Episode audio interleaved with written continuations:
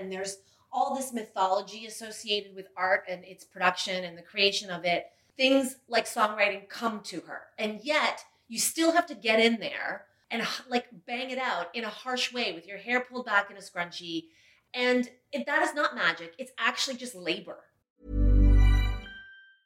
Many of us have those stubborn pounds that seem impossible to lose, no matter how good we eat or how hard we work out. My solution is PlushCare. PlushCare is a leading telehealth provider with doctors who are there for you day and night to partner with you in your weight loss journey. They can prescribe FDA-approved weight loss medications like Wegovy and Zepbound for those who qualify. Plus, they accept most insurance plans. To get started, visit plushcare.com slash weight loss. That's plushcare.com slash weight loss.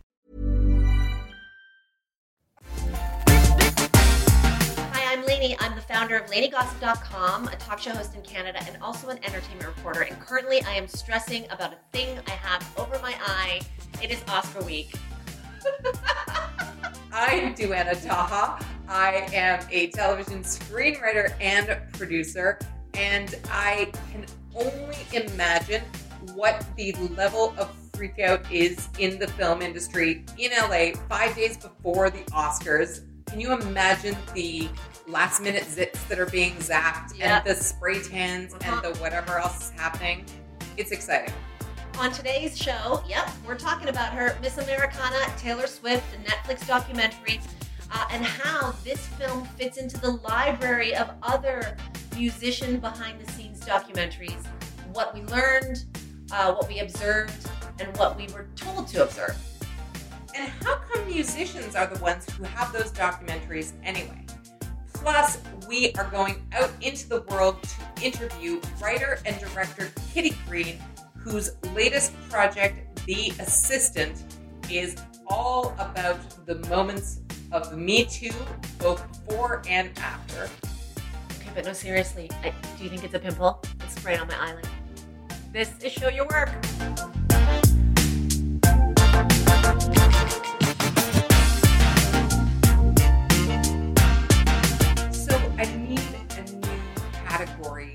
Of entertainment, or a new label for a category I've discovered. Which is Okay, so you know you've been binging your your dramas, right? my East Asian dramas. Yes. And I don't know what the structure of them is, but you just go hardcore all the way through until you're done, right? It's, it's episodic. Uh huh. And one complaint I will make about Yes. them, especially the Chinese ones, they don't know the meaning of brevity.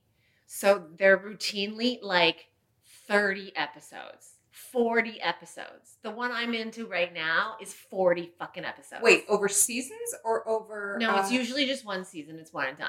That, but that's not. I mean, that's hilarious, right? One 40 episode season, or uh, you know, six. Uh, I can't do the math on dividing 40 into six, but you get the idea. I, I get it. And Yeah. I, I, I haven't binged a show like consecutively. Let's say the, what, the Americans would be 60 episodes. Yeah, sure. And I didn't binge The Americans, right? Remember, I watched it over the course of essentially a year. Yes, it's infuriating. But I like to binge my East Asian dramas, Right. and there's no break. Like, especially in, you know, series TV in the Western world, there's a break. Like, you know, Well, sort of. And this is kind of what I want to talk about. So, my most recent binge uh, is kind of off brand for me, but I'm really into it. Um, I discovered Call the Midwife, uh, Yes. which is available on Netflix, and there's so many seasons, which I think lends itself to the binge, right? There's something like uh, 10 episodes, or uh, 10 eight episodes per nine seasons so far. Like there's an embarrassment of riches, right? Right. And characters come in and out and whatnot. They have a full efficiency happening. yeah.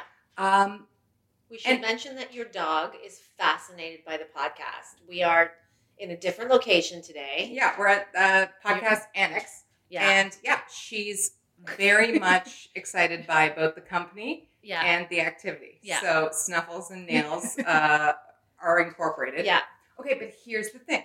Call the Midwife is exactly what you think it is, right? It's about like babies being born and the changing face of London in the 50s and 60s and so forth. But one of the actresses uh, who plays Patsy, I was embarrassed to discover, like a little Easter egg, that she is the writer and director of Promising Young Woman, The- starring Carey Mulligan. Highly anticipated film that we cannot wait to watch. Right. Yes. So, um, and it's kind of like that thing where, uh, you know, the first time you figure out that Maggie and Jake Gyllenhaal are siblings, or uh, I don't know, like the the thing where the person that was That that Lenny you- Kravitz and Nicole Kidman used to be engaged. that, or that Yeah. like when you see somebody. Uh, who has the leading role, and you're like, oh, actually, like the Jennifer Garner had a bit part on Felicity. Right. What's the word for like a retroactive entertainment Easter egg? Because I'm really, that's my favorite new thing. When you find somebody somewhere that you didn't know you already knew them. I think you just got it. A retroactive Easter egg. Okay, but There. that's so clumsy. There's got to be something better. Um, I don't know. An OG Easter egg. Yeah, I like that. There That's you good. go. Okay. Yeah. So that's your thing. But you know what I mean. I do. when you discover something and you're like, "Ooh, I didn't, I didn't know." Yeah. And I feel like I did that with Veronica Mars a lot. Oh yeah, I watched Veronica Mars well past. right. And then, so to see all these faces popping up, Hilary Swank? No, Uh, but no, Jessica, Chastain. Yeah, Jessica Chastain. and um, Tessa Thompson. Yeah, and what's his name? And everybody hated Tessa Thompson on Veronica Mars. And uh, what's his name for Breaking Bad? Bryan Cranston. No, the other one. Aaron Paul. Yes. Yeah. Um, is on Veronica Mars, and yeah, Yeah. it's Adam Scott is on Veronica Mars. Yeah. Leighton Meester is on Veronica Mars. It is thick with Yeah. future OG names. Easter eggs. Yes. There you go. Love it. Nice, nice use of the word. Thank you very much. Hey, you coined it. I will happily uh, try to adopt it into my vocabulary, it, aka steal it. And one more uh, is that I was watching the old Ghostwriter, which I think is not in your wheelhouse. It was a PBS show set in Brooklyn in the mid 90s. Uh, to get kids excited in reading, but it was, you know, uh, anyway, you get the idea. Yeah. Um, a dad shows up for like a gl- grand total of one scene Yeah. Samuel L. Jackson. Oh. Didn't know it then, know it now. Okay, I like it. I'm gonna start looking out for. And you know, um, what we're watching currently will become an OG Easter egg in like five years. Oh, absolutely. To be able to say, "Oh, I saw Yeah. them on the, the season ten of Curb Your Enthusiasm, or Right.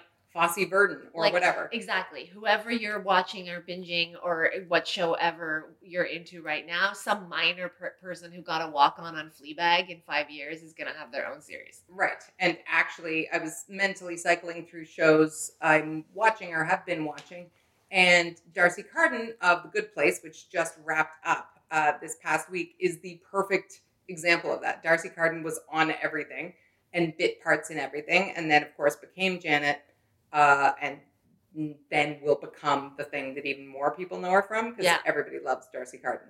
Okay, I love it. I'm gonna try and identify. That's the new game: is to identify who is going to be a future Easter egg. I like that. A I like future looking back OG Easter, egg. I like Yes. placing your bets. Yes, exactly. Um, shall we on to today's schedule?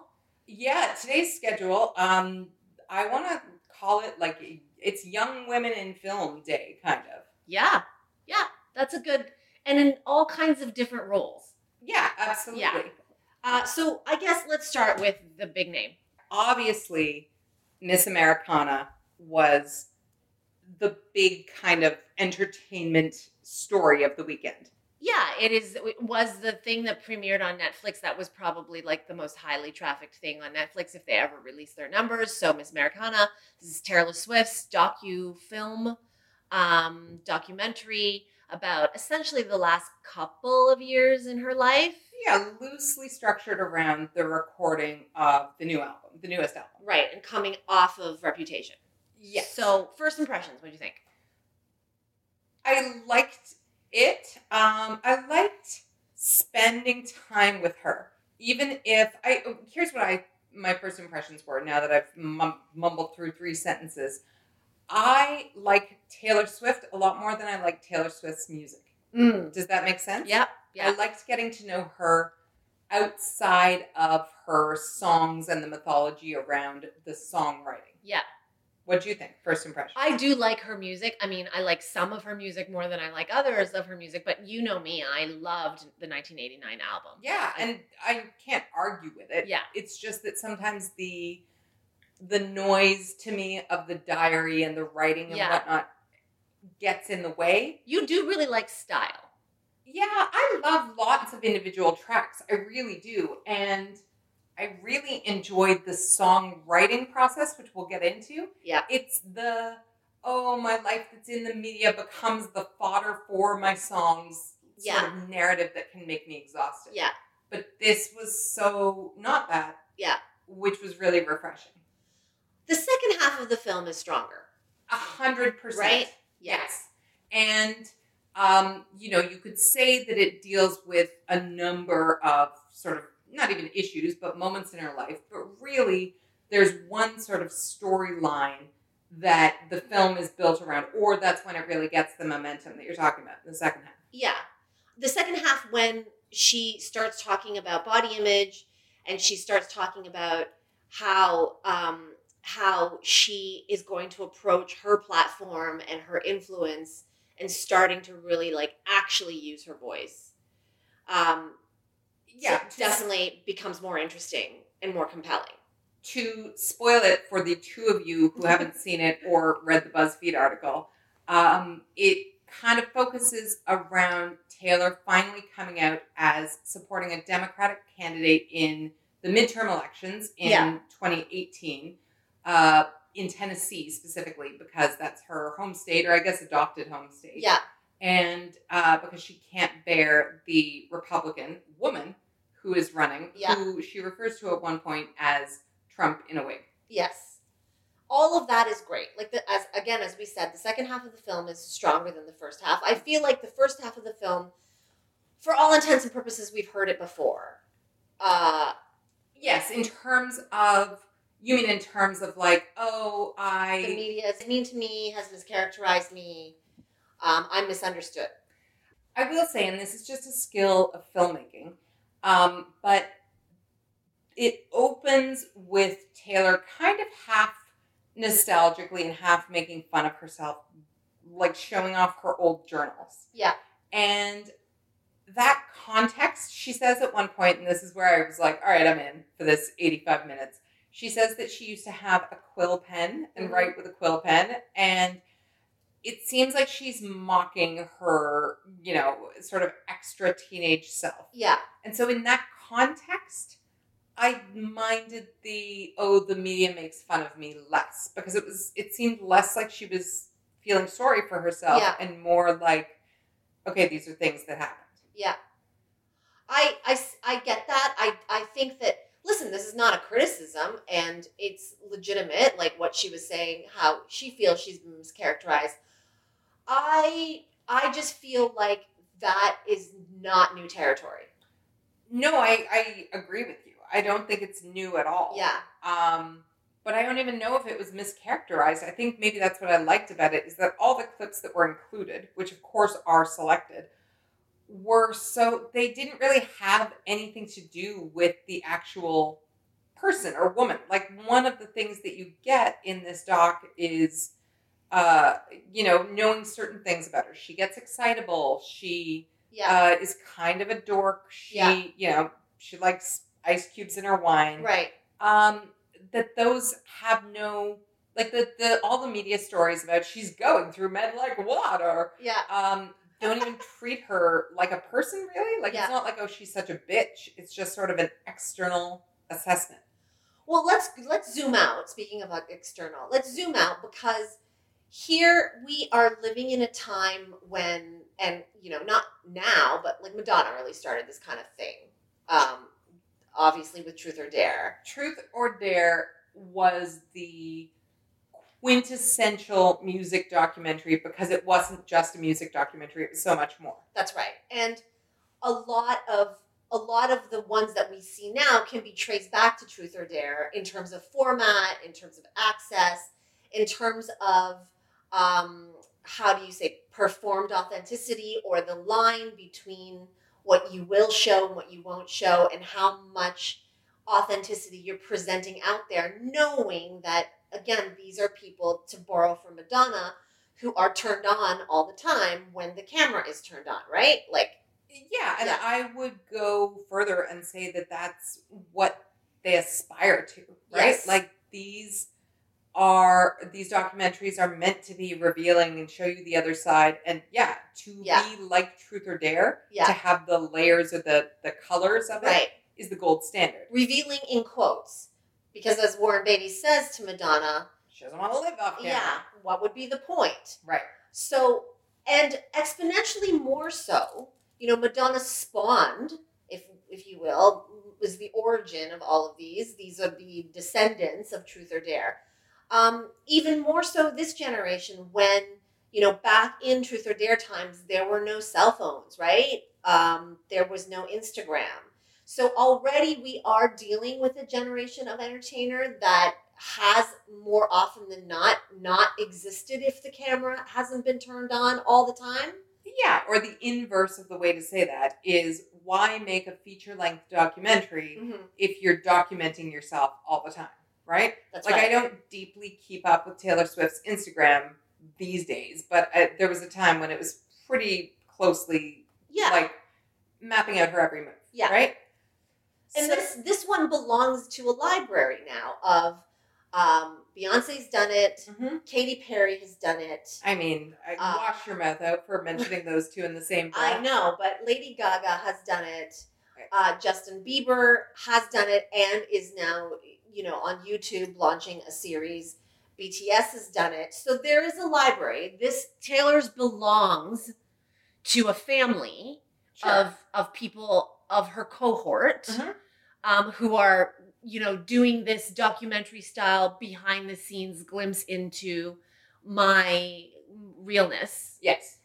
And so you go into these things with an expectation an understanding it's a deal that there is some level of artifice a little bit Uh, yeah, th- look, this is a production of 13 Enterprises or whatever her company is called, right? Yeah. There's a scene early on where they're in the boardroom and Yeah. she's sitting at the head of the boardroom. And I know you got a little bit hard watching that. yeah Um, but make no mistake, like after the camera's turned off, they're talking about this very documentary. Oh, yeah. it's just up, it is a product. yeah oh i got hard too in the scene of the plane where the fucking seats are monogrammed with Oh, I didn't even, with 13 I didn't notice. I was thinking about the the steak. I had to do a pause in Zoom uh, or a pause and Right. to look clearly. And yes, the 13 is in the seats of the private plane. So all that, all that shit I got hard over. But yeah, so let's, you know, Taylor Swift fans, you know, we're just here to talk real. There is some level of artifice that is an agreement between the artist who's presenting this film and who they are in this film and the audience. Once you get past that, does this one dig a little deeper than the ones we've seen? Yeah, or uh, yeah, it's maybe a different. It's sl- slanted is a dirty word. It seems like, but Yeah. like, yeah, there's obviously going to be a bias, right? Considering who is the producer. Yeah. Does it dig deeper? Um, yeah, I think it does a good job. Yeah. In terms of having something new to say, right? Like there's there's very little time spent in uh, places that we've been with Taylor. And, Yeah. Uh, there's very little time spent with her love life. Mm-hmm. There's very little time spent with, uh, you know, I just felt so sad with the tabloids and the whatnot. I would say the greatest retread of all, and I'm sure that you would agree, is uh, is the entire fucking chapter in her biography entitled Kanye West. Yeah, Right? Like that is Yeah. stuff we all knew and had all heard yeah, except that maybe I didn't know. She says at one point that uh, at the MTV Movie Awards, when he took the mic away from her back in the day, Beyonce had the best music video of all time. yeah, She said that in the confusion, she didn't understand that the people booing were booing him and thought they were booing her. Yeah. And that did recontextualize it for me a little bit.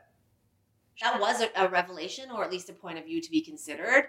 Um, for me, though, I think, as we have said a couple of times, it really got going for me when, and we laughed about this on our group thread over um, a photo uh, among our friends. We uh, we're on a group chat, right? There's five of us on it, and we laughed. I think it was three weeks ago when we talked about the double finger zoom. Right, of course. Of the that moment where you get a photo and Yeah. then you're like, I'm gonna go Yeah. hyper forensic Right. on this. Our Lara, our friend, Mhm. um, coined it the double finger zoom, totally. and what that means is that when you do a double finger zoom on something, you are forensic, like you are forensicing something. Mhm. Um, and I, for me, it was when she allowed the camera to shoot that she is so familiar with this thing that we all do, the double finger zoom on ourselves Mhm.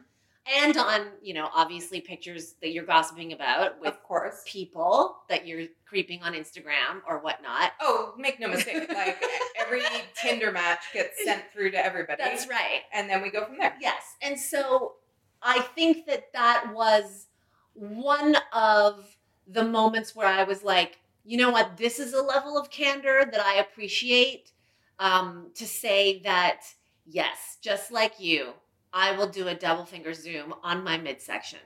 And I will essentially highlight for myself with the double finger zoom on my phone, just like you are doing in your bathroom, in bed, in the closet, wherever, on this part of myself that I really hate. So here maybe is, and look, in the moment, absolutely, I agree with you that I was like, eh, that everything that happens there, that she was like, yeah, I justified not eating by saying I was Yeah. working hard. And yes, I pick out my flaws and this and that. But here's how you know that it is a product that was made um, in collaboration with and not in observation of. My one of my favorite moments in the whole thing is uh, late, late, late in the film when they are making uh, the video for me. Mm-hmm. Uh, there's a sequence where uh, Taylor comes back to Video Village, where the director is, Yeah.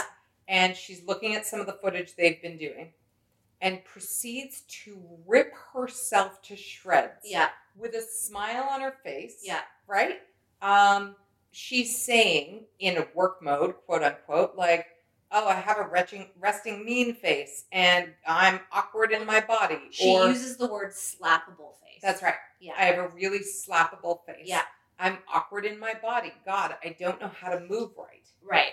And to me, it is the exact same move on two levels. Mm-hmm. Because, first of all, it's still picking out every flaw, Yeah, right? And second of all, the reason we do that, the reason we pick out every flaw and do the double finger zoom, is because you think, oh, I want to get there before somebody else can, right? yeah, If I can spot the flaw, Yeah. if I can say it out loud in the case Yeah. of Video Village before somebody else spots it, mm-hmm. then I'm in on the joke. sure. You know what I mean? Here's what I think the difference between the double finger zoom and that moment is: is the double finger zoom. If you know, we're all at a place right now where we can admit our certain behaviors that we do in private with our phone and photos is not only used to scrutinize yourself, but we do the double finger zoom about other people. Sure.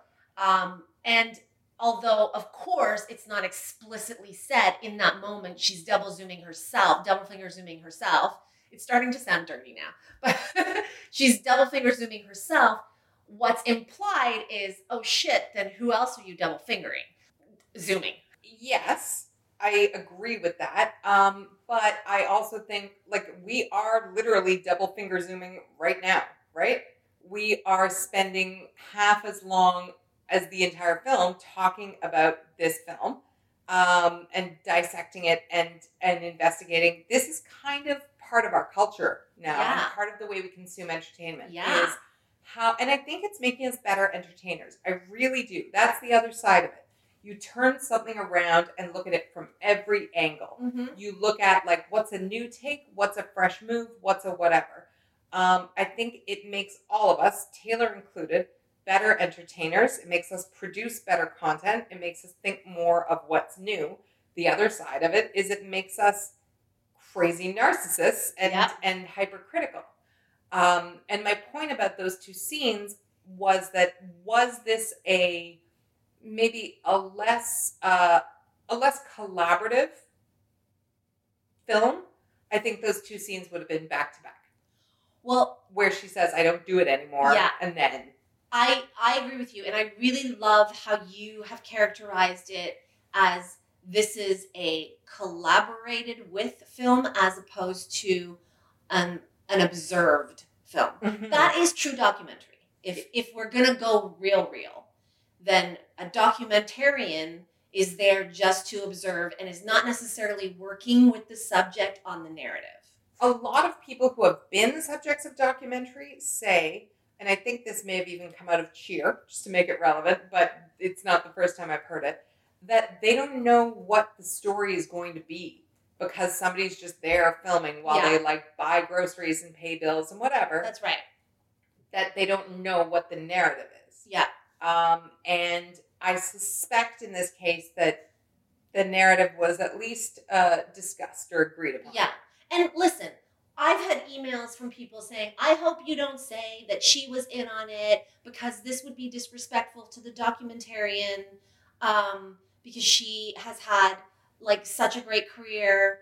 Um, Lana uh, has done documentaries on, um, you know, abortion and reproductive rights and don't disrespect the docu- documentarian this way. But I think we have to establish that when you're dealing with someone as famous as Taylor Swift, and it's coming from her production company, and you have you have NDAs that people have had signed, and obviously things. Everybody who was on camera, everybody you should know this, who was on camera for this film had to sign a document saying I agreed. And participate And participate. 100%. And we're dealing when you're dealing with people in this particular world, yes, there were definitely lots of candid moments, and it was as authentic as you can perform for these people, for sure. But this is not like true documentarian style.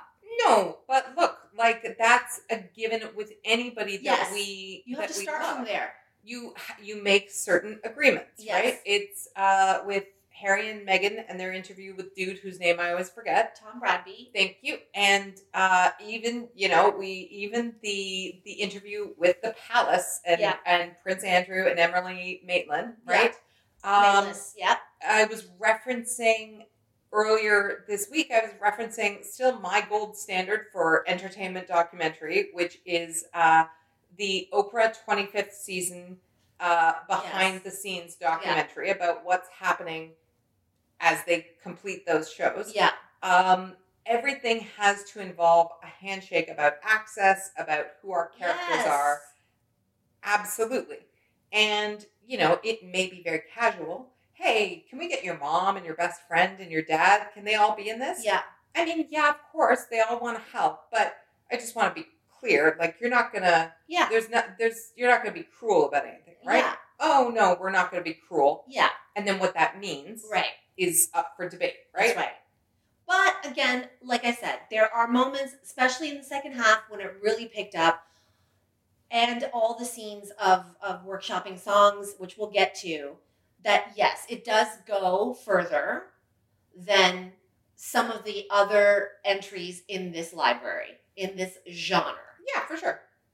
I, I no arguments here, and it's an enjoyable piece Yeah. of film. Like it's not, you know, we don't need always to be in the bathroom with somebody No. in their most intimate moments. Yeah, It's is it a piece of entertainment that I was Yes. happy to consume?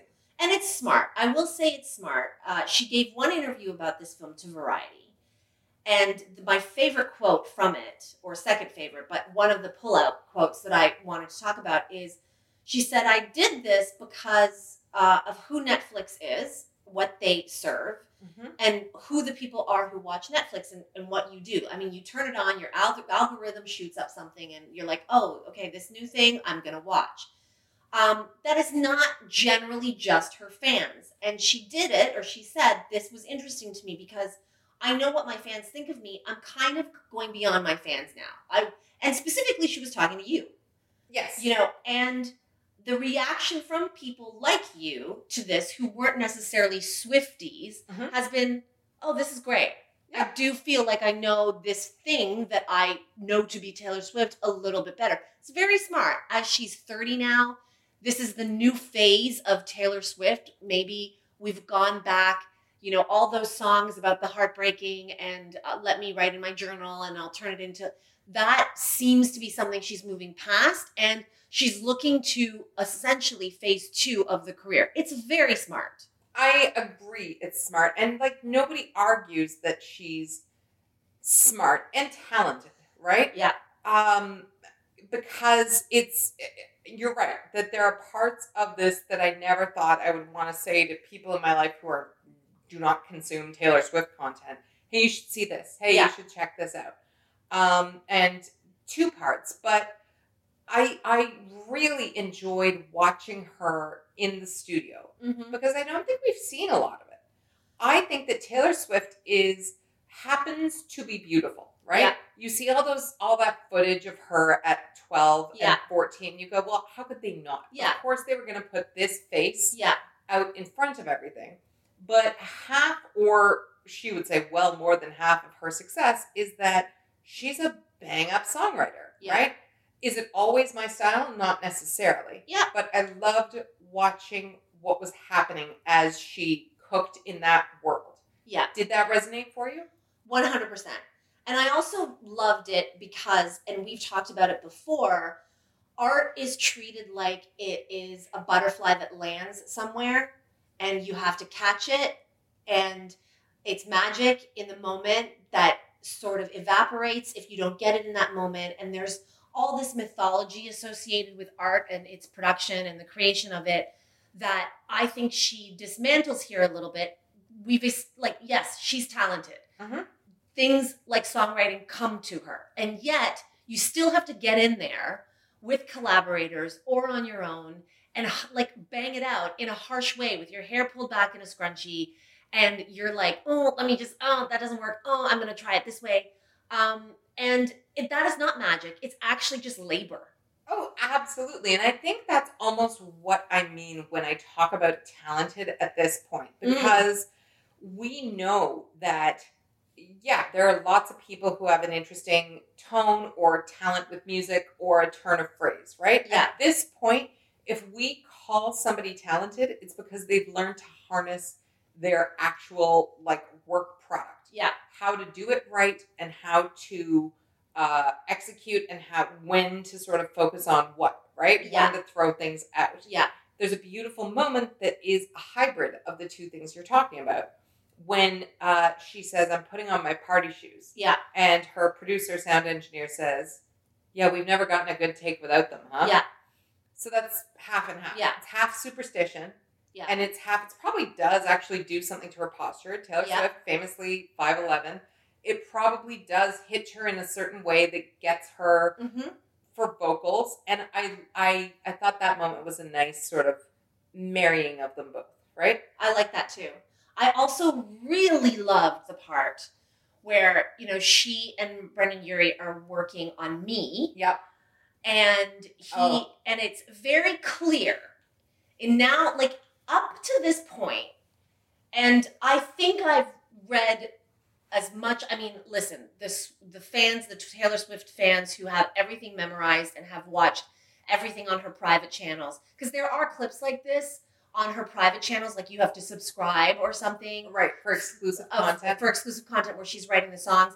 They might know it but in general and given that i'm a professional in this area i do know what there is to know about taylor swift the publicity around the song me mm-hmm, has been that they co-wrote it together mm-hmm. and they put it out together and that's great there is no question now when you watch this documentary that yes he contributed to the song he has a credit on it but the song that you hear that was on the radio is 100% she made the decisions so he goes into the booth right Mhm. and he sings his part and he's like hey what'd you think of that and she's like well in this line uh, can you sing it like this instead and he does it and he's like you're right that's better did you think he did it did i think he followed her like followed the instruction I didn't think he was like saying no and fighting her off or Yeah. anything. But in my mind, in my viewing, and you know, I fancy myself a singer. yeah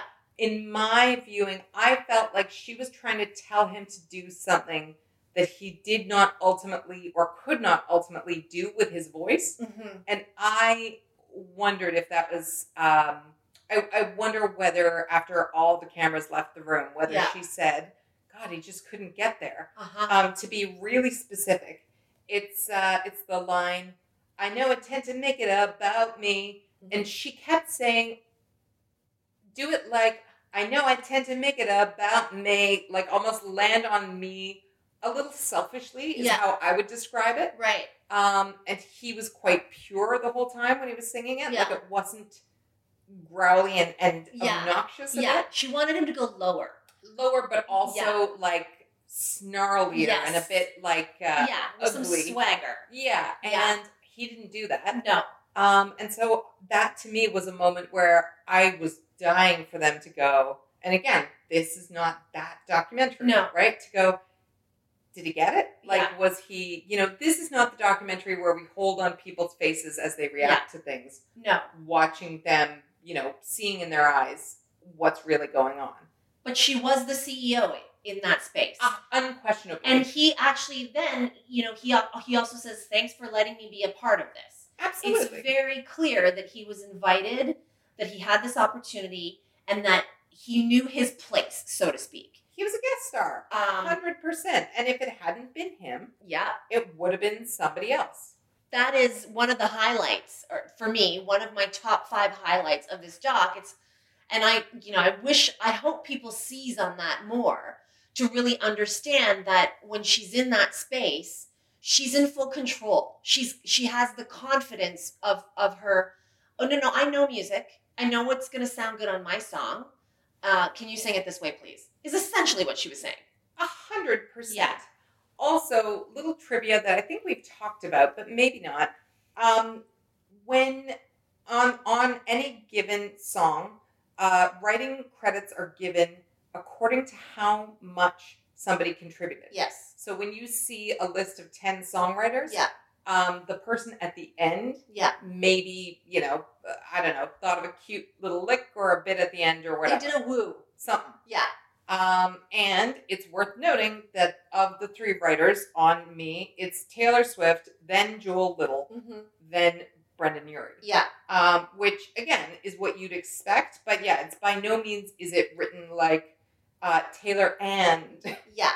Taylor and Brendon. You know, it's Yeah. not one of those things where not that we need to debate it, No. but like yeah, No, and we're not here to say he's not talented. He's a you know gifted songwriter in his own right. Panic at the Disco, great, whatever. It's just that these are the moments that I've been aching for from her of how to show leadership in a space like this, and it's juxtaposed uh, with it's juxtaposed with the early image that we had of Taylor Swift, and she calls herself out for, or at least she highlights being the good girl hmm and being agreeable. hmm Um, and somewhere along the line, behind the scenes, and we're only seeing it realized now, she, over the course of her seven albums in these spaces, has learned how to accept and wear her confidence so that another musician can come in and a successful one, and she can be like, no, can you do it like this? right, and that's in That's A- hot. it's super hot. Yeah. Um, but I love it in a musical capacity, right? Like nobody can doubt it. And I like that, yeah, Taylor Swift for what she does and what she makes. Um, and she says it early on. Like, I know that half the reason I'm successful, or more than half, is because I write my own shit. She knows how to do what her product is, right? Yeah. Like, I don't think her confidence is ever wavering on that front. That's kind of half the thesis of the film, right? Yeah. Her confidence, her confidence would waver in terms of, do people like me? Yeah, but not in terms of can I make this stuff. that's right. What's interesting then is the part of her that's super not ready, um, which is the how else do I use my voice? Mm-hmm. Um, the part that is most like, you know, Taylor Swift essentially stole my own thesis of this film out from under me. I was kind of formulating uh, as I was watching. I thought it felt like, it feels like somebody who desperately needed to go to university Uh, right? Who Yeah. uh, in the course of a year or two, sitting around with your friends, offering your opinions on everything under the sun, Mm-hmm. kind of begins to form who they are. Yeah. And then late in the game, she says Yes. uh, There's a thing that they say about famous people. Yeah. That you stay you stay Yeah. frozen at that age where you Yeah. got famous. And so watching a 28 year old woman like fighting with her dad Mm-hmm. about yes i am too gonna say the political thing i believe Yeah. i i was i felt like she was a teenager which is you know that's that thing that's always surrounding her Yeah. that youth element but that to me was where i went oh of course you didn't have this fight around the dining table when you were 16 and 18 and all those other times Yeah. that people have these fights because you were busy being good Yeah. and super famous And negotiating. It was Yeah. also a negotiation. absolutely like a negotiation for her own opinions Yeah. but also for you know Yeah. yeah uh, on the one hand for her own opinions on the other hand for a company in which i'm sure uh, many people have giant financial stakes That's right. I really also liked the setting of it. She just gotten off a plane. She's in sweats. She's sitting. uh, It looks like a very a living roomy situation. There might have been a fireplace. Like you know, I, I it was in a home, um, and she's making this major business negotiation about an Instagram post that she or a message she wants to post Mhm. that will for sure possibly affect maybe negatively her career and the album and the company. And all the holdings Yes. holdings and it's done and this is multi millions of dollars right? Absolutely. And it's done in again like a living room. Partly because yes her family members work on her career with her but it goes back to you remember a long time ago now we were talking about harvey weinstein. We were talking about this weird business that we're both in and how the general public was having a little bit of a hard time reconciling where business is done. And in harvey weinstein's case it was in hotels. Why would you go to his hotel that's right. And uh, the response being if you knew how much business goes down in hotel rooms yes. if you knew yeah and living like- rooms in living rooms and planes, Yeah. right? Like, and whatever, that there are always people in settings that are necessarily intimate because yes that's how it works, Yeah. A, and because people want to work with people that they know. yeah You and I are sitting in my office in Yeah. my basement right now, Yeah. right? Like it's it's what we do. It's how we make That's things. right. It is what makes the entertainment industry a little bit different. Like, I don't, you know, I always say the real life application, or we try to talk about things and relate them to any industry, no matter what job you're in. It is the like one of one of the areas where it's hard to have that parallel in other industries and other workplaces because this industry in particular, by virtue of where artists spend time and their schedules, these things happen. These big negotiations about monumental decisions do happen in the most intimate and in the most quote unquote unprofessional of settings. Absolutely. Uh, and there are, you and I alone could list countless, countless occasions, right, on which things like this happen. But uh, it it's just because of that's the way it works. Yeah. Um, and then on the other hand, uh, you know, as a business decision, you're right that it's odd that it happens in that place. As a coming of age, as a moment when you say, No, dad, I'm my own person and I have opinions and I'm allowed to say them, Yeah. it is utterly and completely normal that that should be happening in a living room space, Yes. right? That you're sitting beside your mom, maybe, and she kind of is on your side, but she's also, this is not her fight. This is your fight, Yeah. right? And that you're starting to take on your dad and everybody else who represents her dad later on Yeah. um, as your own person and kind of going like, I don't know if I'm right or not, but I have to say what I think. I, as a coming of age moment, if not a coming of age film, I, I found that to be quite authentic. And it is coming of age for sure, um, in that this is, again, I go back to the point we had talked about where this is a new era like a V 2.0 of Taylor Swift, of who she's meant to be. Like, if we're talking about, and we both have boners over this kind of thing, if we're talking about her setting milestones and benchmarks or, um, you know, later on, I don't know, in 30 years, when someone does a documentary and has a timeline and points to like points on on the on what the grid. I know what you mean on the Right. timeline. Yeah. Exactly. Like they do this they do this in crime docs, right? Like when they go back and they talk about when certain murders happened or whatnot. But if you do that With a computer career, animated graphic. That's right. Yes. when you do that, this is intended to be a demarcation or at least a very clear note to the person who's going to be looking at this in a time capsule, I don't know, 100 years from now, that this is a declaration of here's my turning point. Yes, my turning point, and also um, the other strong part of this doc that I don't have a terribly personal stake in, but that I felt was made very clear was a stake for women in country music. Mm-hmm. It was amazing to me how often she referenced being a country music performer, being a woman in country music. She used we. We like that is like we what we do in country music is we do this and Right. us like she was it was a collective she was speaking from. but she was saying that in the present tense. Like, I mean, in the, yeah, she exactly. still yeah. sees herself She as identifies as part of that. Yeah. Right, which I loved. And, you know, it's it's a real clear line of going, uh, country music has never done this. We don't talk about politics. And then Yeah.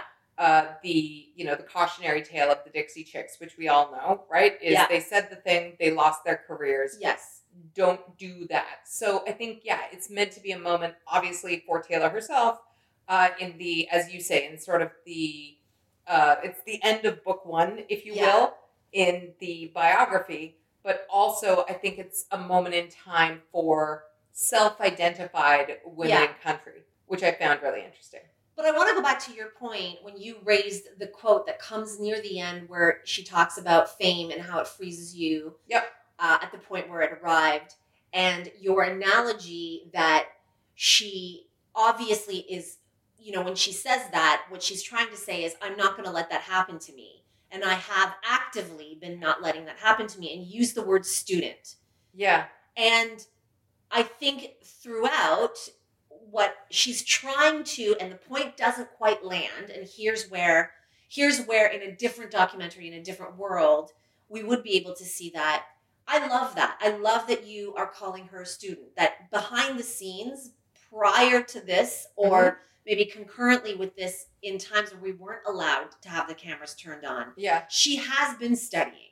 You can tell by the language, right? The terminology she uses, um, how almost, you know, when she was talking about Marsha Blackburn, who was running for office in Tennessee, when she talked about like I don't even remember it, but the the uh, the Equality Act, Right.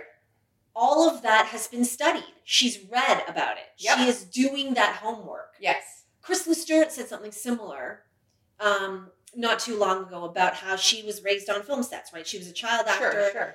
and that you know she never went to school. Right. Like long before Kristen Stewart was Kristen Stewart, she Yeah. was a working actor. That's right, and she has always talked about feeling like she missed out on school. That like she she almost wants to go to school, and so her school or her high school or her university environment is to just soak up as much knowledge and information as she can to evolve her own thoughts and identity. Taylor clearly has been doing that. We don't get to see it. And part of it is because, sure, that might not be cinematic, but I just wish I knew what her resources were, who she learned from, who recommended this, who told her to think about it this way. You know, I, I, I, I wish I had more of that. Yeah, but you know, I think the reason we don't have more of that is because to me that's the problem in the that is the the the problem in the Taylor Swift story or that's the conclusion that the doc leads us to whether or not they mean to. Cuz I said, yeah, she seems like a university student. And of course that means studying and learning about new ideas And and, being debating and- things. yeah. But it also means being surrounded by a million other people trying to do the same thing, right? And uh, you know, being we often say, "Oh, a broke student" or whatever. Yeah. Um, not that there are lots of people who are not, you know, in money trouble when they're a student, but that idea of sometimes bad things are going to happen Yeah. or sometimes one of your friends discovers a path and you realize it's not for you.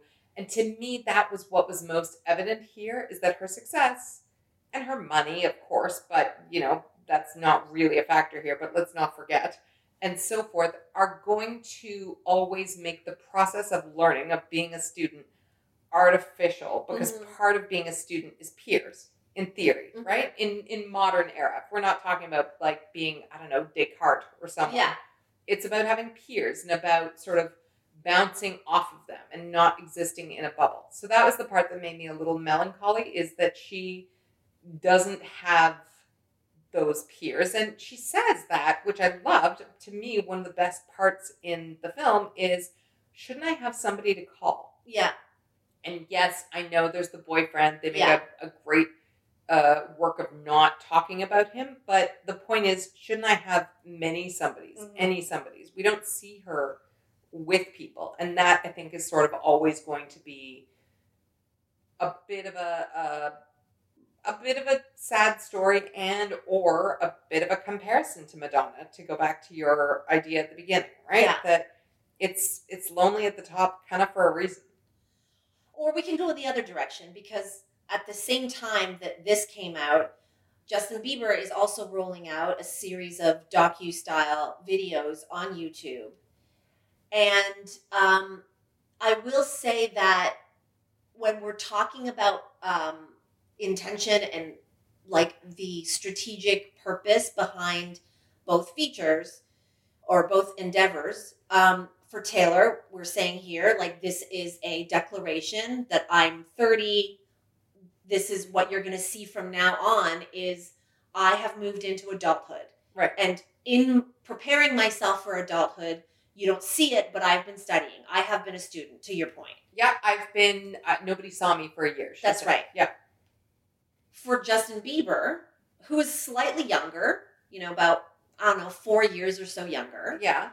But still kind of came up and Yeah, hit yeah. around the same time. Certainly, their maybe not the same exact years, Yeah. but certainly their ages were similar when they hit their success. Right. and the ambition is for his docu series is to also be like it's a comeback it's a this is who i am now Yeah. so it's a similar sort of theme Mhm. not the same it it doesn't read the same way where clearly even in using the old footage of taylor and how she used to be and who she is planning to be um, it is quite clear that yes, this is someone who has evolved. I don't get the same sense with Justin Bieber. I'm not saying he's still 14. Mhm. Clearly, he's not. He's married. He calls himself a man. But that, as sad as it is to say, and this is what we're talking about here the melancholy that you're talking about and having peers, you don't see the same evolution. No, and maybe that's because you know, uh, you said, "Oh, we heard everything about the press hating Taylor. Does everybody hate Taylor Yeah. Swift?" But, and you know, that makes you look at yourself, right? Whether it is happening to you in the press, or to extend our metaphor, or whether it's the like "I hate so and so" letter that goes around in high school. Yeah. you have to make some decisions about do I give a shit what these people say? Am I Yeah. going to change what they hate or am I going to start to be me regardless of what Mhm. they think? Yeah. And I don't think he's ever had that same level of forced self reflection. I'm sure he's had bad press. I think Yeah. he's deserved some of it, right? But there's never been that thing of, I don't want to be who they say I am anymore. Um, it seems again, I'm I'm less well versed in Justin Yeah. Bieber than I am in Taylor, but I wonder how much can you grow if you don't see that much of a problem with who you were then. Does that make sense? I mean, he has gone there and he's talked about the mistakes he's made and why, when you grow up in that kind of spotlight, the stunting that happens, but also how insular it becomes. It's just that here, where we've just spent a little while talking about her team, her parents being part of it, um, and who gets to make cameos in this, and who uh, uh, she goes to. Mhm. Who who do I have to call? Yeah. those same people who occupy ostensibly those positions in his life are present in this. But with Taylor, there's no doubt who's the boss, hmm that she has established as herself to be the CEO. Not so with Justin. Right. And and maybe that's a meta statement, right? Yeah. Like it, the story was always that Taylor was driving this from 13 years That's old. right. And as much as we know from what was it, Never Say Never, that he was like also preternaturally talented, Yeah. uh, a kid can't get a lot of places on their own, and Yeah. so maybe that speaks to that, right? That Yeah. that he's never really driven his own ship. Yeah. And I I want to talk about now, I want to relate that to that full library of this kind of work. Right. right this kind of um, this kind of messaging that we are seeing these stars give to us as, among multiple generations madonna we, we talked about Yeah. Yeah. um, we talked about katy Yeah. perry beyonce lady gaga the women Mhm. are the ones who seem to have a grasp of their story and I know Justin Bieber's the one who is the lone male here, but there's also I mentioned BTS also has a, a docu documentary style movies like this, where listen, I have lots of respect for BTS, but I'm less convinced that they're in control of their own narrative than I am about Gaga, Madonna, Taylor, Beyonce, and Katy. Well, I'm not interested in BTS in this discussion, not uh, to bring Yeah. the wrath of them down on us, Yeah. but because um, whatever they have, because it's BTS, because it's not somebody's own given Yes. name. Everybody Yes. else that you mentioned, Justin Bieber included, is dealing with uh, the personal persona Yes. and uh, the personal human being Sure. uh, at the same time. BTS is by virtue of having a band name, Yes. they're a unit and they share whatever it is between seven of them. That's and right. it's a different conversation. Yeah. But what's funny is that I was about to ask you why um, why musicians are the only ones who have this kind of uh-huh. right? Why haven't we seen this with uh, God, I don't know. Jennifer Lawrence. Yeah, sure. Yeah. Russell, Yeah. whoever. But that's the reason why. It's that in itself is the reason because Beyonce hmm and Beyonce Yeah. are the same person, Yeah. right? The person who sits with their children and the person who performs are meant to be the same person. Yeah. Taylor and Katy and Lady Gaga is kind of an exception, but also kind of not, Yeah. right? And the the documentary is kind of always about marrying that public and Mhm. private self Yeah. and going by by extension actors have it easy because they get to go escape into a role Yeah. or many roles Yeah. so that's essentially what these are about is carving out those those two parts of yourself And on a much bigger level, you know, maybe we can close on this as something to think about. Um, what she says, Taylor, about women having to evolve in this industry, being compelled to evolve. And she speaks about it as like a, a shitty thing. Like, you know, we're required to keep changing. Yes We're required to keep keeping you interested. yeah Um, we're required to have this new era all the time. And yet, I think what's interesting is in all of the evolution and having to stay ahead, um, it may be an advantage in building that strength for like to sound super corny. You know, we just came off of the Super Bowl where we saw two very fierce women dominate and boss that stage. That would be Shakira and Jennifer Lopez. absolutely And we just named Madonna, Gaga, Katy, Taylor, Yeah. Beyonce. These are the women in the in the music industry who've had knocks, right? They deal with pressures that the men don't have to deal with. We already know this. I mean, we've established this. Our podcast is fucking mostly about that. yeah and uh, but to underline it because it's a good point um almost all broke through when they were very young. Yes. And almost all have been, yeah, high up and then dragged down. And Yeah. then, oh, is she over? And Yeah. constantly battling that. Like, you're right. That is almost a a predictable part Yes. of the uh, female superstar yeah. in music. and have all built an empire. Yep. in an all industry. ways. That's Yes. right. In an industry where they're still fighting for equality. Taylor has made this her mission, right? Take women seriously. Give us the give us our masters. Give us more control. And it's it's so weird that this is staring us in the face that the big names, the the empire builders of this industry, look at the women we just named, like six or seven of them standing on top of the mountain and yet they're in an industry that has been set up for them to not have control and they have the most control because they have to Well, every woman you've listed is under 40. And with the exception of Madonna. yeah And uh, there aren't as many of these stories told about women who are 50 and 60. We don't have this story about like uh, a Chrissie Hynde from The Pretenders Yeah. or Linda Ronstadt or whomever, Stevie Nicks, right?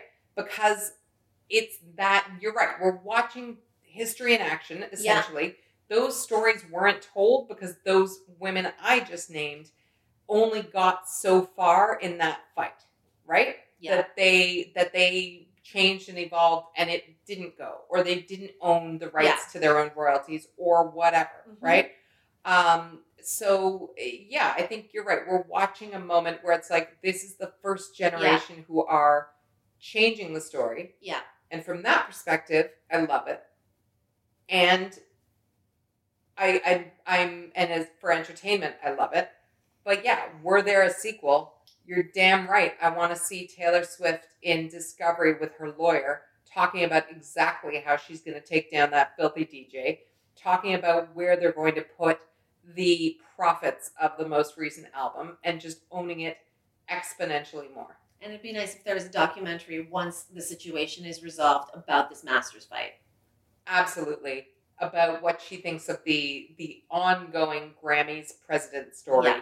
There's a lot more to be done. like lana's camera may have been turned on selectively but you can bet that taylor has a personal camera that's been shooting all kinds of shit that we haven't seen yet I hope so. I hope she's Oh. as fierce a a documentarian. self-documentarian as beyonce Yeah. Yeah, I, I have no doubt. So next, we were thrilled to be able to talk to Kitty Green. She is the writer and director of the new movie just came out of Sundance called The Assistant. Yep. It opens this week. This is a fictionalization, but based on reality. Yeah, um, based on the stories of assistants who worked for many people, including Harvey Weinstein, but many others in the entertainment industry. Julia Garner uh, stars as Jane, who is having a very long day at her assistant job Yeah. in the entertainment industry. Basically, this film is a show your work film. It literally could not be more show your work because it takes place over the course of one day on the job for this assistant and what she does at work. I like, and I'm talking from photocopying to stapling to answering the phone. Yeah, it's it's uh, show the work that you might rather not show. It is not so glamorous in a glamorous industry, uh, and that's kind of the point. And so we went out into the world. It will sound a little bit different to go and interview the fantastic Kitty Green. Hiring for your small business? If you're not looking for professionals on LinkedIn, you're looking in the wrong place. That's like looking for your car keys in a fish tank. LinkedIn helps you hire professionals you can't find anywhere else, even those who aren't actively searching for a new job but might be open to the perfect role. In a given month, over 70% of LinkedIn users don't even visit other leading job sites. So start looking in the right place. With LinkedIn, you can hire professionals like a professional. Post your free job on linkedin.com slash achieve today. So, Kitty, uh, first of all, congratulations on The Assistant. Great buzz coming out of Sundance. Thank you. People have been talking about this film. L- listen, there have been other pieces of entertainment, so to Mm. speak, um, devoted to Me Too. Right now, for example, we are leading into Oscar week, and Bombshell. Um, Bombshell is one of the contenders, or at Mhm. least there are several nominees. And yet, your film has a distinctly different approach to Me Too and this uh, this conversation we're having about consent in the workplace, workplace conditions, what it's like. So, can you just take us to how you conceived of the story and why you wanted to tell it this way? Yeah, I mean, I started. I'd been on the in the film industry for ten years. I'd been going to, on the film festival circuit, going to film festivals, meeting people, and I was getting really frustrated because everyone. I was getting treated just the way I'd been treated by my male peers and by uh, male kind of press people who would assume that I wasn't creatively in control of my own work and often ask me like, "Who gives you your ideas? Is it James or Scott?" And they're my two male producers. So the idea that I'm not coming up with the ideas really Right. upset me. I would get time and time again people would be disappointed when they met me, as in like, "Oh, you're wait, you're the director." Like it would be Ugh. disappointing for them that I was a young woman. So all of that was really hurting my self confidence and kind of getting me down. Um, so I started looking at talking about gendered work environments and power structures, and I almost I started at colleges because I knew that they were having those conversations. At least I was so I was traveling around to I went to Stanford and Duke and was chatting to students about consent and power, um, and sort of yeah like their experiences of those issues where they were where they were studying. Um, and I was at Stanford meeting with like a drama troupe who, who dealt with those issues in their theater performances when the Weinstein story broke. Um, and my phone just blew up because all of my friends, I mean, a lot of, a few of my friends worked at the Weinstein Company. A lot of my friends worked for uh, sort of media moguls or big kind of powerful men who had similar behavior patterns. So we were all talking about what this meant and how this was changing the industry and what was going on. And I started asking questions about their work environments and what it was like for them to be, as a lot of them were young women, Mhm. to be like the youngest woman on a desk of someone like that and what that how much like having the least power in a very powerful place and what kind of position that put them in um, so that was kind of the line of questionings that i began with and I sort of kept branching out i interviewed women from studios agencies uh, production companies i went from london to melbourne to new york to la um, and then I interviewed women in finance and tech, and they all had similar stories too about gendered work environments. Um, so that's when I sort of committed it to paper, when I heard enough patterns emerged. The same stories were coming up and again and again. Um, so it became, yeah, a script. You've, you've used the word work environments. Mm. So, what this movie is, is a day in the life of an assistant's and uh, uh, well, day in the life of an assistant, and so we oh, we go right into the work environment. So I Mhm. guess let's start with the work environment. You've created it, Mm-hmm. and one of the things that I thought people would take away from it, especially people who aren't spending time a lot in the entertainment industry, is you have this glamorous idea of Hollywood. Mm-hmm. This wasn't a glamorous office. No. intentional.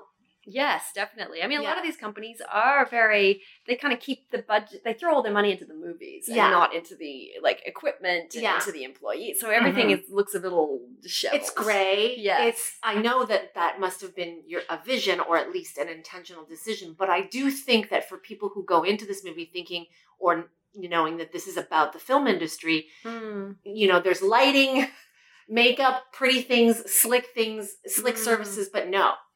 No. while still keeping the facade. One of the things I loved is that the the film offices are in an undeniably cool part of uh, you know, is it Tribeca, Soho kind of thing. A little. We shot all over, so it's a bit of a mishmash of places, but it's very New York, basically. It has yeah. the trappings, Yeah. right? Of oh, you're so lucky to be working downtown. You're Yeah. so lucky to be working in this cool neighborhood, Mm. far, of course, from where she lives, Mhm. right? Like that that she could never afford to live in.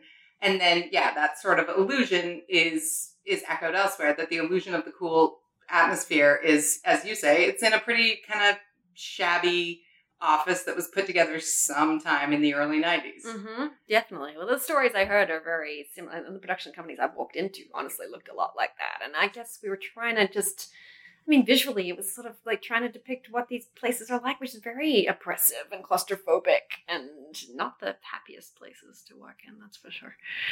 Um, One thing that I found interesting, I was talking to somebody about the uh, the entertainment industry recently and saying that for some reason, our industry has not let go of the telephone with all our technological advances. She's constantly on a landline and explaining the phones to somebody else.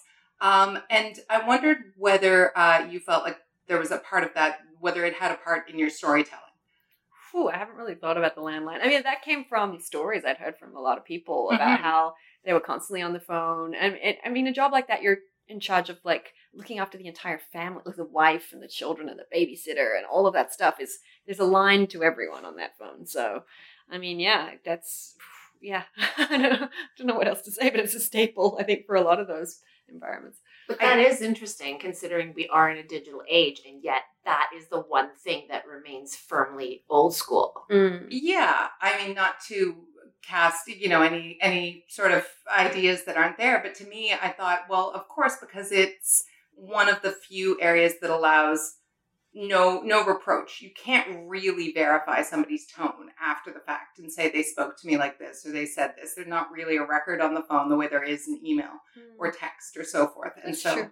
I Yeah. wondered whether that was one of the reasons why why entertainment clings on to the phone. People still love to talk on the phone in this business. Yeah. But it's also, I think that you know, speaking of the phone, it the film felt a little bit like uh, a horror film. Mm. The sense of dread that starts to creep in because you have this person off camera. We never see the quote Harvey Weinstein character. Mm. But whenever the phone started to ring, it was a cue to the audience that something shitty was going to happen. Yeah. And uh, that I'm sure you worked into the story as like is that what what in your experience and in your interviews and the anecdotes you were given what you were told that the phone ringing meant something bad was going to happen? Definitely. People were telling me about like uh, workplaces that were so kind of abusive and toxic that they would almost get, as soon as the phone rang, their heart would race. You know, like their blood would start pumping. Yeah. They'd, they'd be terrified as to what, what was going to happen now, you know? Um, so I, I heard that again and again. I just heard a woman who said every time she drove her car into the car park and saw her bosses or the parking lot and saw her boss's car, she would, her heart would start pounding. So I think all of these things are like triggering for people. Like these, these environments are traumatic, essentially. It's like PTSD symptoms, basically. totally. Yeah. Um, oh, I definitely felt like some long, uh, long stuff down things sort of rising up, especially when you don't leave, right? Like Mm. there's also that Stockholm syndrome of she arrives Mm. in the dark, she leaves in the dark. Yeah. There's, yeah, there's sort of no escape from it. mm-hmm. Um, I was so interested in the fact that there were not one but two uh, male coworkers who are also assistants, Mhm. uh, or per the credits, they're also assistants. But it's very clear that they have different jobs, Yeah. right, than hers. Yeah, I mean, she's been there the least. She's the, the newest, so it could be seen as just simply like she's the new kid, so she gets the terrible jobs. But I also think that a lot of the tasks she's given are like seen as like women's work. You know, this Mhm. idea of like the kids arrive at the office and she has to look after them, or the lunch she has to get the lunch, she has to make the coffee, she has to do. Like, I was interested in like what we call like a gender division of labor, the idea that labor is divided up by gender. So Mhm. yeah, the things like tasks that women were given that men weren't. So that was a big focus in like my both my interviews, but also in the film, like making sure that was clear. Um, that yeah, those boys, they're they're they're not the nicest, are they? I didn't even give them names in the credits. They're just called male assistant one and male assistant two because I was mad at them at the time. And yet, at times, they are trying to be helpful. Like, this Yeah. is the complicated, layered story that you're telling, where, you know, um, in those moments where she needs to draft an email of apology, which, you know, we'll explore a little bit more in a second, they come over and they give her verbatim the words that she could use. And that is seen to them as a helpful gesture. Yeah. Where did that come from? Oh, so many stories of pe- men trying to help Mm. Yeah. and it being pure, like so condescending and patronizing to Yeah. us. You know, like we know how to write an email. The idea that they're like, but and also encroaching on her space. They're leaning over her chair. Just everything about it is kind of gross. You know. And But not helping before she's in trouble. No, exactly. Helping her like clean it up or showing her what the rules are. You know, you mess up. This is how we. This is how we deal with it. Um, but yeah, no, I think it's funny. There's a lot of stuff. Like there was a scene with the famous actors Patrick Wilson in an elevator. Yeah, we wanted to talk about Yeah, Patrick Wilson. yeah. Yes. But he's just standing there in the elevator, but completely oblivious to the fact that she's standing next to Yeah. him. And I had a colleague who was a, one of the crew of the film, and so she watched the film, and afterwards she's like, wow, like that guy in the elevator. She's like, isn't it amazing the way white men take up space? And I was like, that is like a great observation. like, you know, Yeah. it's so, it's so kind of, it's, I don't know, it's offensive in a lot of ways to us to just be ignored in those spaces.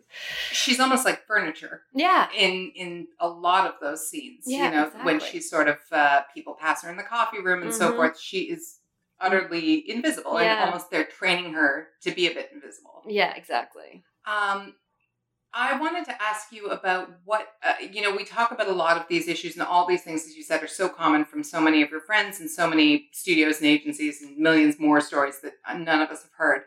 And a lot of people, uh, for various reasons, but this kind of environment is one of them, leave the business. Mm-hmm. And I wonder what you think about about Jane. Will she? Do you think she's the kind of person who will go, "Oh yeah, it's uh, it was tough, but it made me," or that eventually this is going to be one of the stories she tells that says, "And that's why I'm not a film producer." Yeah. I don't know. It's sort of set pre this kind of meet the meet rise of the Me Too movement, I Mhm. guess. It's not clear when it's set, but it feels like it's a little like slightly dated. And I guess I would hope that if it was today, she would have an avenue or a pot a space to speak about her concerns, to speak about the misconduct. I think back then people didn't. And so I don't know how long she'd survive because I'm not sure how long she'd put up with that. She's she's got a conscience. She's a lovely girl. And I don't know, like, I mean, not that they're not lovely people that were stuck in those positions, but I would hope that, you know, she'd want better for herself. And yeah, and you hope that there's an avenue out that is Yeah. either more supportive or at least less overtly abusive. Yes, completely. And it's, t- I get into really confused. It gets really complicated when you start talking about this stuff because people like look, want to like label certain people victims or victimizers and like look at who's good and who's bad. And like you were saying, these situations are so complicated because everyone is sort of stuck in a system that treats this so dehumanizing. You know what I mean? Like they're being kind of abused daily verbally by this boss, by everyone around them. And so it does, it's really kind of, you have to fight tooth and nail to like kind of just survive. And I think that that does, that does affect your behavior and the way you treat others. You can see the way she almost, by the end, is almost telling, yelling at the driver on the phone. And that kind of cycle of behavior repeats itself because you get so used to being treated that way that you end up thinking that's the right way to treat others, which is absurd. So those kind of patterns were important to us when we were making the movie. It definitely seems as though uh, the entire workplace, all of the coworkers that she interacts with, it's not like anybody's is covered in joy and glory from the wonderful world of film and entertainment Yeah. they're working in, right? Exactly. It's pretty clearly quickly beaten out of them, I think. And yeah, it's sort of crushing a system like that. and the you know the harassment and that sort of system that has been closely connected to Harvey Weinstein that is the most obvious poison and illness in Mhm. in the industry or in, at least in workplaces that are set up this way Mm-hmm. but again you go through layers of different kinds of inequality Mm-hmm. um, and and one of those, yeah, is this environment of working in a place where you get used to being yelled at, that you're doing work that isn't yours, that the fetching and cleaning up is borderline. Is this what am I learning from this? Yeah. and it's happening at an interesting time too because over the last three months, assistants in Hollywood. There's the headline came out of the New York Times. I don't know if you saw it a couple months ago. LA assistants are in revolt. Mm. And um, in uh, specifically, there was a story that was cited about getting lunch. Yeah. Um, that assistants were being asked to get lunch, and they were taking special orders. And it, when it went over the production's budget, it was coming out of their own pocketbook. Mm. So you're ta- kind of tackling an entire sort of system of how assistants are treated. Mhm. Do you think that the Hollywood assistant system will be paying attention to this and should be changing in terms of how desks work and how upward mobility works? Because that, for a long time, was the way that a person went from being an assistant to a proper agent. Yeah, it's it's it is again. It's complicated because I feel like we should. I mean, you have to work hard to get anywhere in yeah, this business, and that's sometimes it's shitty work. Yeah, yes. exactly. It's gonna Yeah. be there's gonna be annoying, long, boring days. Yeah. and I think we all accept that. But I think there is also just tr- there is a way that we can do all that, but also treat people with respect and just acknowledge one or, one another and make sure people aren't being kind of just like I don't know. I feel like a lot of these women are being stripped of their self worth and self confidence really quickly, and that makes them leave and leave the industry completely. And if we want to keep women in and get get women into positions of power, then we need to sort of treat everyone a little better. So those are the sort of conversations I want to have around who has power, Yeah. how we can stop it from being abused, how we can share the power and make sure it's used for good. Mhm. And so those dynamics were important to me. and maybe asking the same question a different way.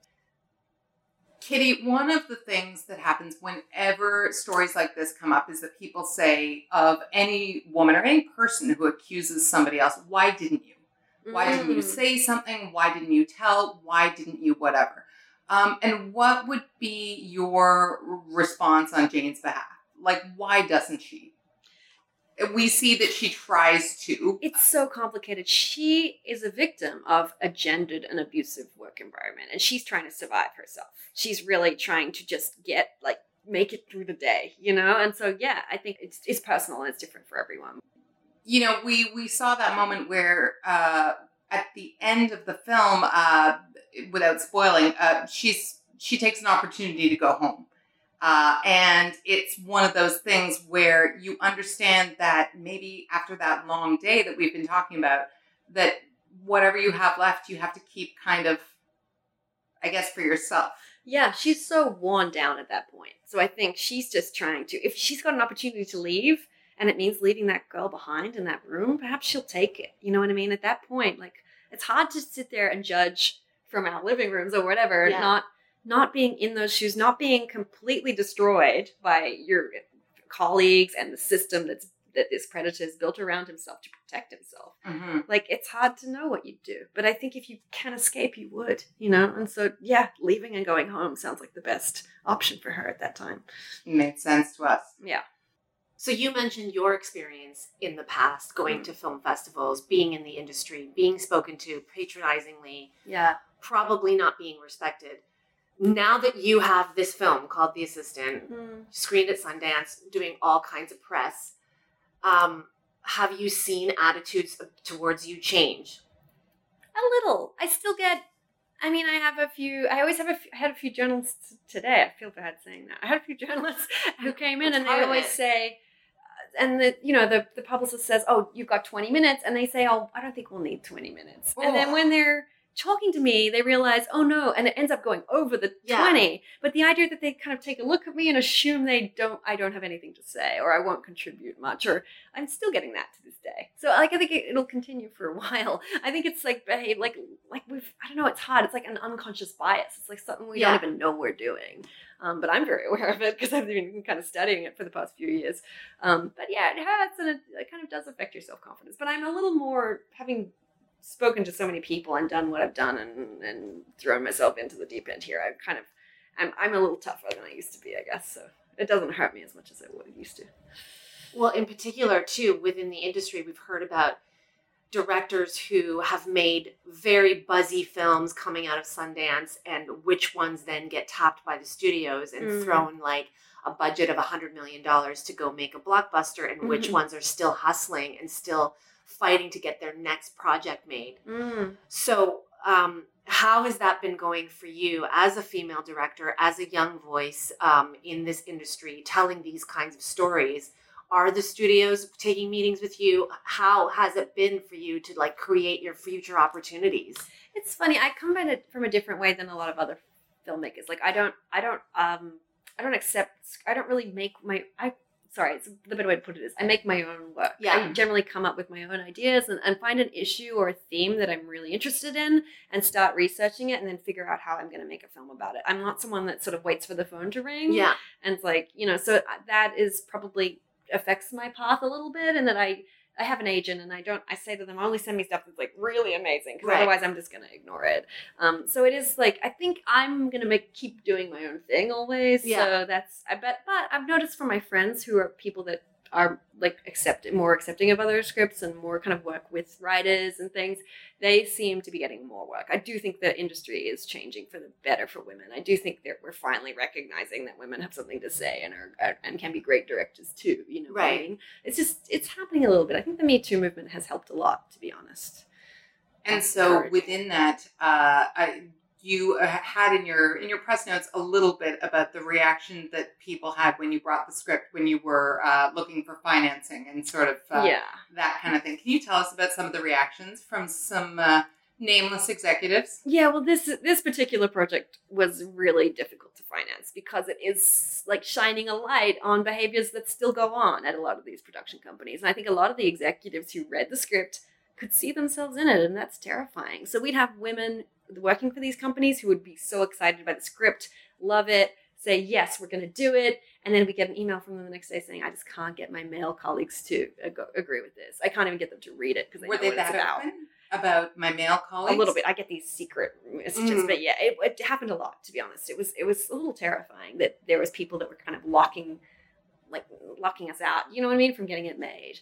Um, but we we found funders in the end. We found financiers who backed it, and we were able to make it. We made it very cheaply. Like we made it in 18 days, and there were choices. If I had a bigger budget, that I would have made, but we but we did our best we could, and I feel like we, we succeeded. I'm glad we got to do it our, our own way. You know. So And is there any uh, poetic justice? Have you heard from any of those people who passed being like, what a brilliant film, congratulations? Ah, not yet. Well, I wait for that day. no, It's uh, so you see. important, this issue that you're yeah, doing. yeah, exactly. Yeah, it's funny. I think often they don't know that their colleagues have ratted them out. So yeah, you never know. Um, And when you're working with, you know, obviously a smaller feature, it's an independent film. Um, how do you then, you know, you have, as you mentioned, Patrick Wilson shows up in a scene. yeah, Julia Garner yeah, is obviously the focus, she's awesome. but you also have something, someone like Matthew Macfadyen, Mm-hmm. who is, you know, on Succession and one of like the most beloved and hated characters on Yeah. the show. I'm obsessed with that show, Right, so yeah, it's a cool. big joke for us when we say his name, Tom Wambsgans. Yeah, yeah. Um, so what's the process like there? Do you feel like you are um, it, artists are open, actors are open to like seeing these scripts, to use like to taking these I opportunities? so. I think they people responded to the script. People really liked the script. The script was very simple, but it was kind of clear on what it was trying to say, and I think people responded to that. And then Matthew and Patrick are examples of good men who are weren't afraid to to be involved in this topic. It is tough. I mean, if anyone has Yeah. any skeletons in their closet, I think they'd stay away. Um, but we we found good people. Of course, you've done a lot of work in sort of documentary. Do you feel as though uh, you're interested in doing that on a continuing basis, making a hybrid of uh, kind of real events or events that are known sort of in society, and then doing more scripted work or blending sort of your doc work with it? I Or don't know. I'm really. It's not for me about the form it takes. It's about like what I'm interested in and the issue. And if I can find like, I generally start with that, what I'm interested in, and then I kind of build like the structure and the shape and like whatever it will be will kind of depend on like what's the best way to tell this. And with the case like this story, I felt like if I was just interviews with people, it would feel like a bunch of women complaining. You know, like oh, the boys used to make me get the lunches or something. It sound and like when I would tell those stories, everyone would go, oh, ignore it. You know, don't worry about it, forget about it. Whereas if you actually see that played out, and you can see how much that's affecting her self confidence, task by task. We call it like death by a thousand cuts. Like every mm-hmm. single little thing that someone says to her that undermines her and under like devalues her really wounds her. And I feel like if you can show that and demonstrate that to an audience in real time, then you can really take people, get people to emotionally understand something that they they wouldn't necessarily understand if it was just like a recitation of facts, you know, or like these these are the bad things that happened, you know. So instead, it was yeah, for us an emotional journey.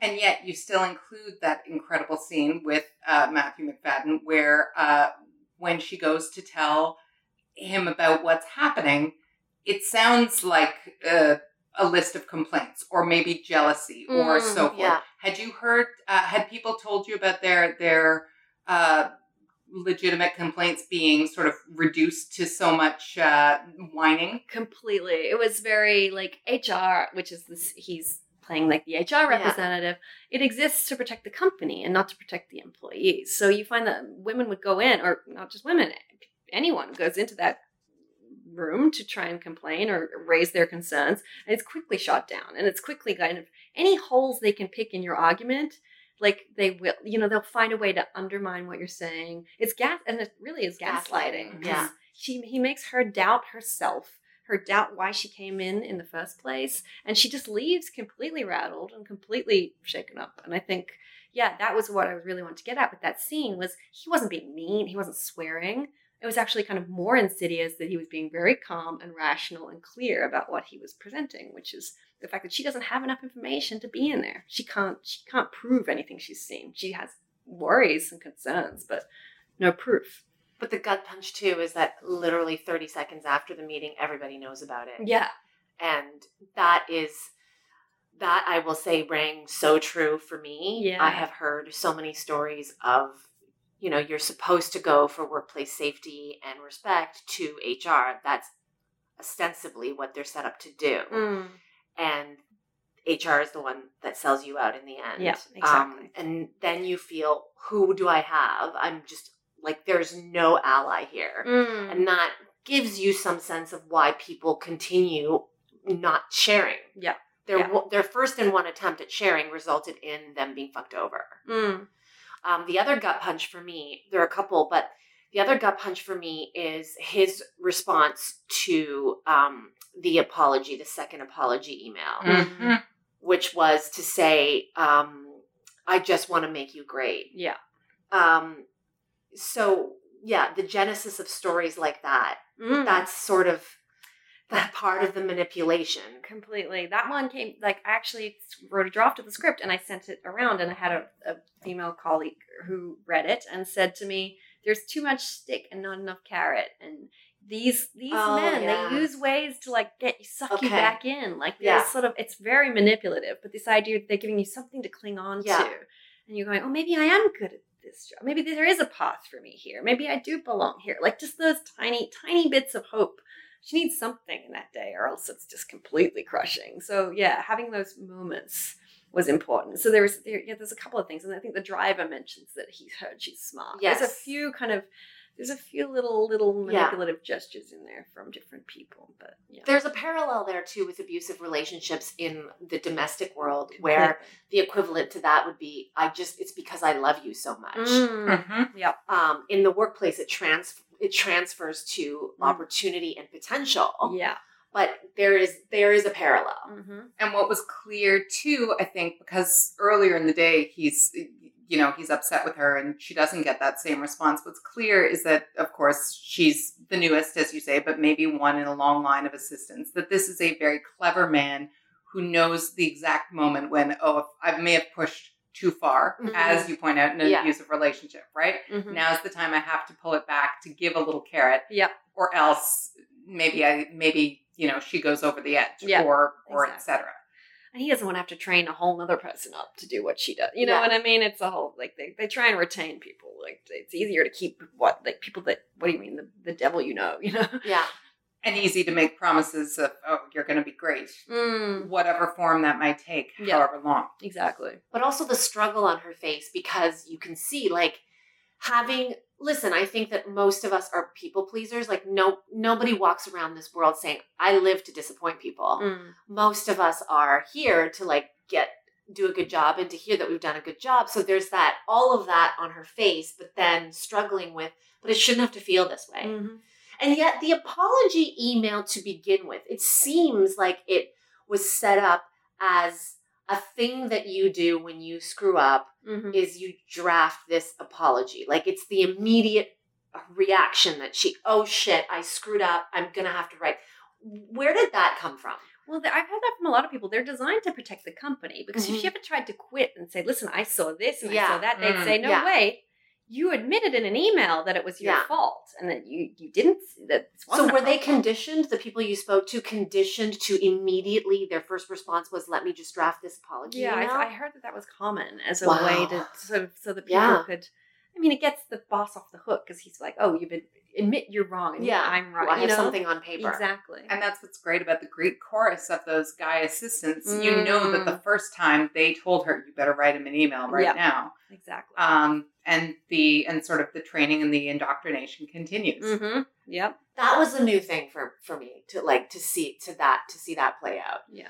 um uh, i i mean it makes total sense that we're talking about it now and it obviously made sense to me in the film but i don't know that in the you know the last few years we've been talking about workplace toxic workplaces and things that happen if that minutia has been put out there and yet that's obviously a tool, a, like a tool to trap you. Mm. I, I yeah, and I think too, like everything now, people talk about unanswered texts or emails. I'm sure they languish in the inbox sometime. That you don't Mhm. even get the the sort of satisfaction of the way that he writes back because he doesn't reply to the first, or we don't know that he does, so it's Mm. not significant. We assume, Yeah. uh, that yeah, you're putting it out there into the universe without Mhm. expecting to get to get that pat on the head back, right? Yeah. And I think a lot of workplaces are organized that way. That you're constantly sort of uh, apologizing Yeah. to the to the throne. But I also think that that's why this that particular detail worked in the structure of your story because this is one day in her life and it's a 90 minute film, Hmm. but it felt like a day. yeah. You know? And that's not a Yeah. that is not like a criticism. No, that was It- intentional. Exactly. Yeah. It should feel like she's getting to work, I don't know, around four o'clock in the morning. Mhm. And it should feel like you've been there with her until about 10. Yeah. Um, and that these are the small things, the cuts Yeah. that add up to a huge like wound. And um, having to send an email saying sorry when you were the one who was screamed at and you know obviously disrespected is Mm. one of those things. Yeah. So I think it's really clever the way you set that out. Yeah. I wanted to really put people in her shoes and not let them escape. You know what I mean? Not give them montages Oh, yeah. and music. Like you really have to go through her day as she lived it. Yes. Mhm. Task by task.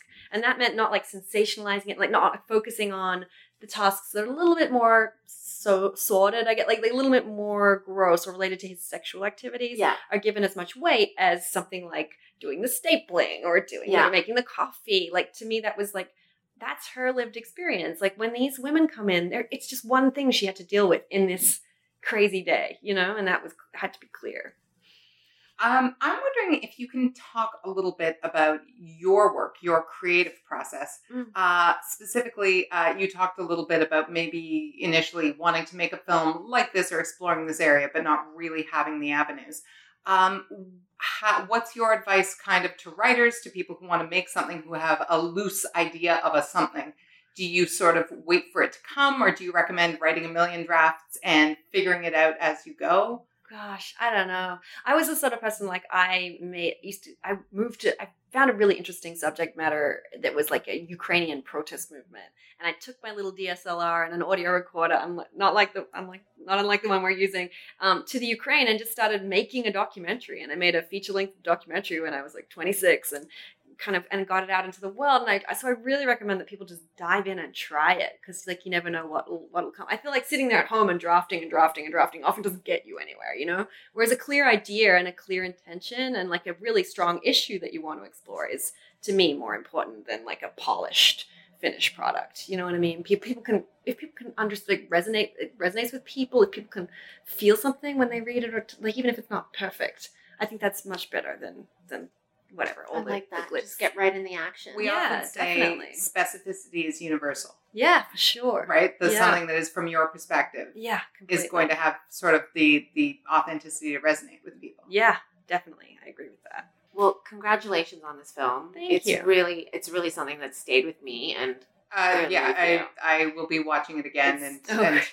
Um, yeah, resonating. Thank you. if there's That means a any film that is literally show your work, it be this film. So Yes. congratulations.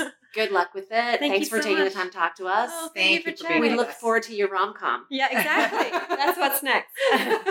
thank you so much. Thanks so much. This movie really stayed with me. Um, it's a 90 minute film. It's not long, but her day feels long intentionally. And you feel as though you know the geography of the office as well as you know the geography of the office where you had some of these experiences. You That's know what I mean? Yeah. That it, by the end you're as bored of her desk doodahs as she is, Yeah. which is kind of the point. And this is really like us like this was the effective way to tell this story, to have the quote unquote monster. You know, I kept talking about this film like it it, it felt like a horror movie. Yeah. and you have the the monster off camera and the dread in hearing his voice you don't see him but that almost contributes more to the fear and the horror but this is the way to tell the story for the filmmaker um, the storyteller to build empathy um, a lot of people misunderstand the different multiple layers of Me Too. Yeah, it's because they think they don't see it. I kept wondering there are those two male coworkers in the film. Yeah. And I kept wondering if they would describe themselves as like supportive colleagues, if they would think they were allies, Yeah. if they would think that they had seen it. Mhm. A lot of people don't see it, and that's what's so great about this film and this performance by Julia Garner. Like Yeah. it's really spectacular. It's really, really special. Uh, is that you go, oh, I I see how this is. I Mhm. see where over lots and lots of time, over many many days like this, where it would cut into your soul Yes. and get you to a place where there isn't something left to say or Yeah. where it's an understood thing. And I think in this example of Louis C.K. And Great example. because in the conversations where everything has to be on a spectrum, what people say about Louis C.K. is, well, he didn't rape. You know, he didn't touch. And it's not as bad. You've heard it, right? Of course I have. Um, but they're they're two different but connected conversations. They are. And so our assistant in this film, sure, isn't touched. No? She is not raped. She is not a direct victim. As I don't want to use that word, but she is No. I can see that you're using finger quotes, Yes. but nobody else can. She is not a direct victim of the the the crime. However, you still appreciate because of Kitty Green's story the cost of what it is to just be in that kind of environment to the point where it wears you down. She's exhausted. She just wants to go home in the end. She hasn't eaten. And so then you appreciate when you multiply this over time and people, what that talent cost has been in this industry. I love that point. I love how many people, I love and hate thinking about how many people we might have lost because day after day after year Yes. of being told, look away, Yep. don't worry about it, Yep. brush it off, Yep. it's not a big deal. Mhm. It didn't happen to you or it wasn't that bad. Think about people who it happened to. Yeah. How many of those people have we lost uh, who would have been amazing contributors to our business? And that is its own violence. To have ambitions to be in a job, to want to work in a certain industry, to give up that dream because you've been broken down. Sure, we have ways to measure trauma. And immediately we recognize what it would mean to be sexually assaulted, like what that inner wound is. But we haven't started talking about the inner wound that is giving up a life that you imagined for yourself, a dream that you wanted and pursued because you were just so tired and like worn out from having to work in these conditions that you decided to go back to school or go work in consulting in a completely different industry. And the reason that I'm so glad we're talking about this right now is because this is just one example of how it happens. Uh, people of color who want to be in this business are uh, will tell story after story about getting passed over, not getting hired, not getting that first foot in the door. Women in this business tell story after story of being belittled, ignored, harassed. Men in this business don't tell either of those stories. Mhm. And then we wonder why there are no female directors nominated for an Oscar. So, go see the film. Think about it uh, probably longer than you want to because it will stay with you. Yeah. It's called The Assistant, directed by Kitty Green, starring Julia Garner. Quite a performance. It's a great story. It will make you uncomfortable, but it's necessary. We hope you enjoyed that interview.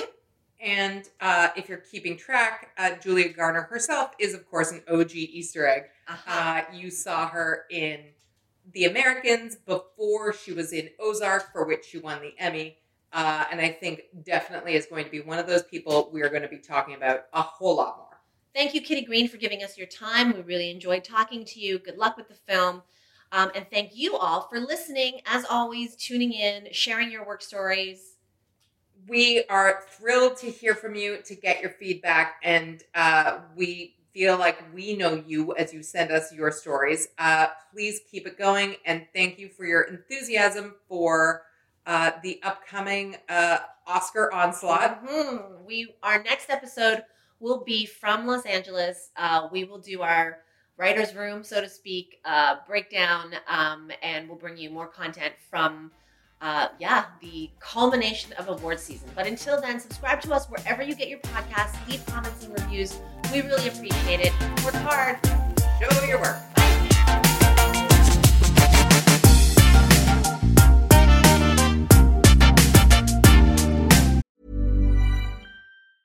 Ever catch yourself eating the same flavorless dinner three days in a row? Dreaming of something better? Well, HelloFresh is your guilt-free dream come true, baby. It's me, Keke Palmer. Let's wake up those taste buds with hot, juicy pecan-crusted chicken or garlic butter shrimp scampi. Mm. Hello Fresh. Stop dreaming of all the delicious possibilities and dig in at HelloFresh.com. Let's get this dinner party started.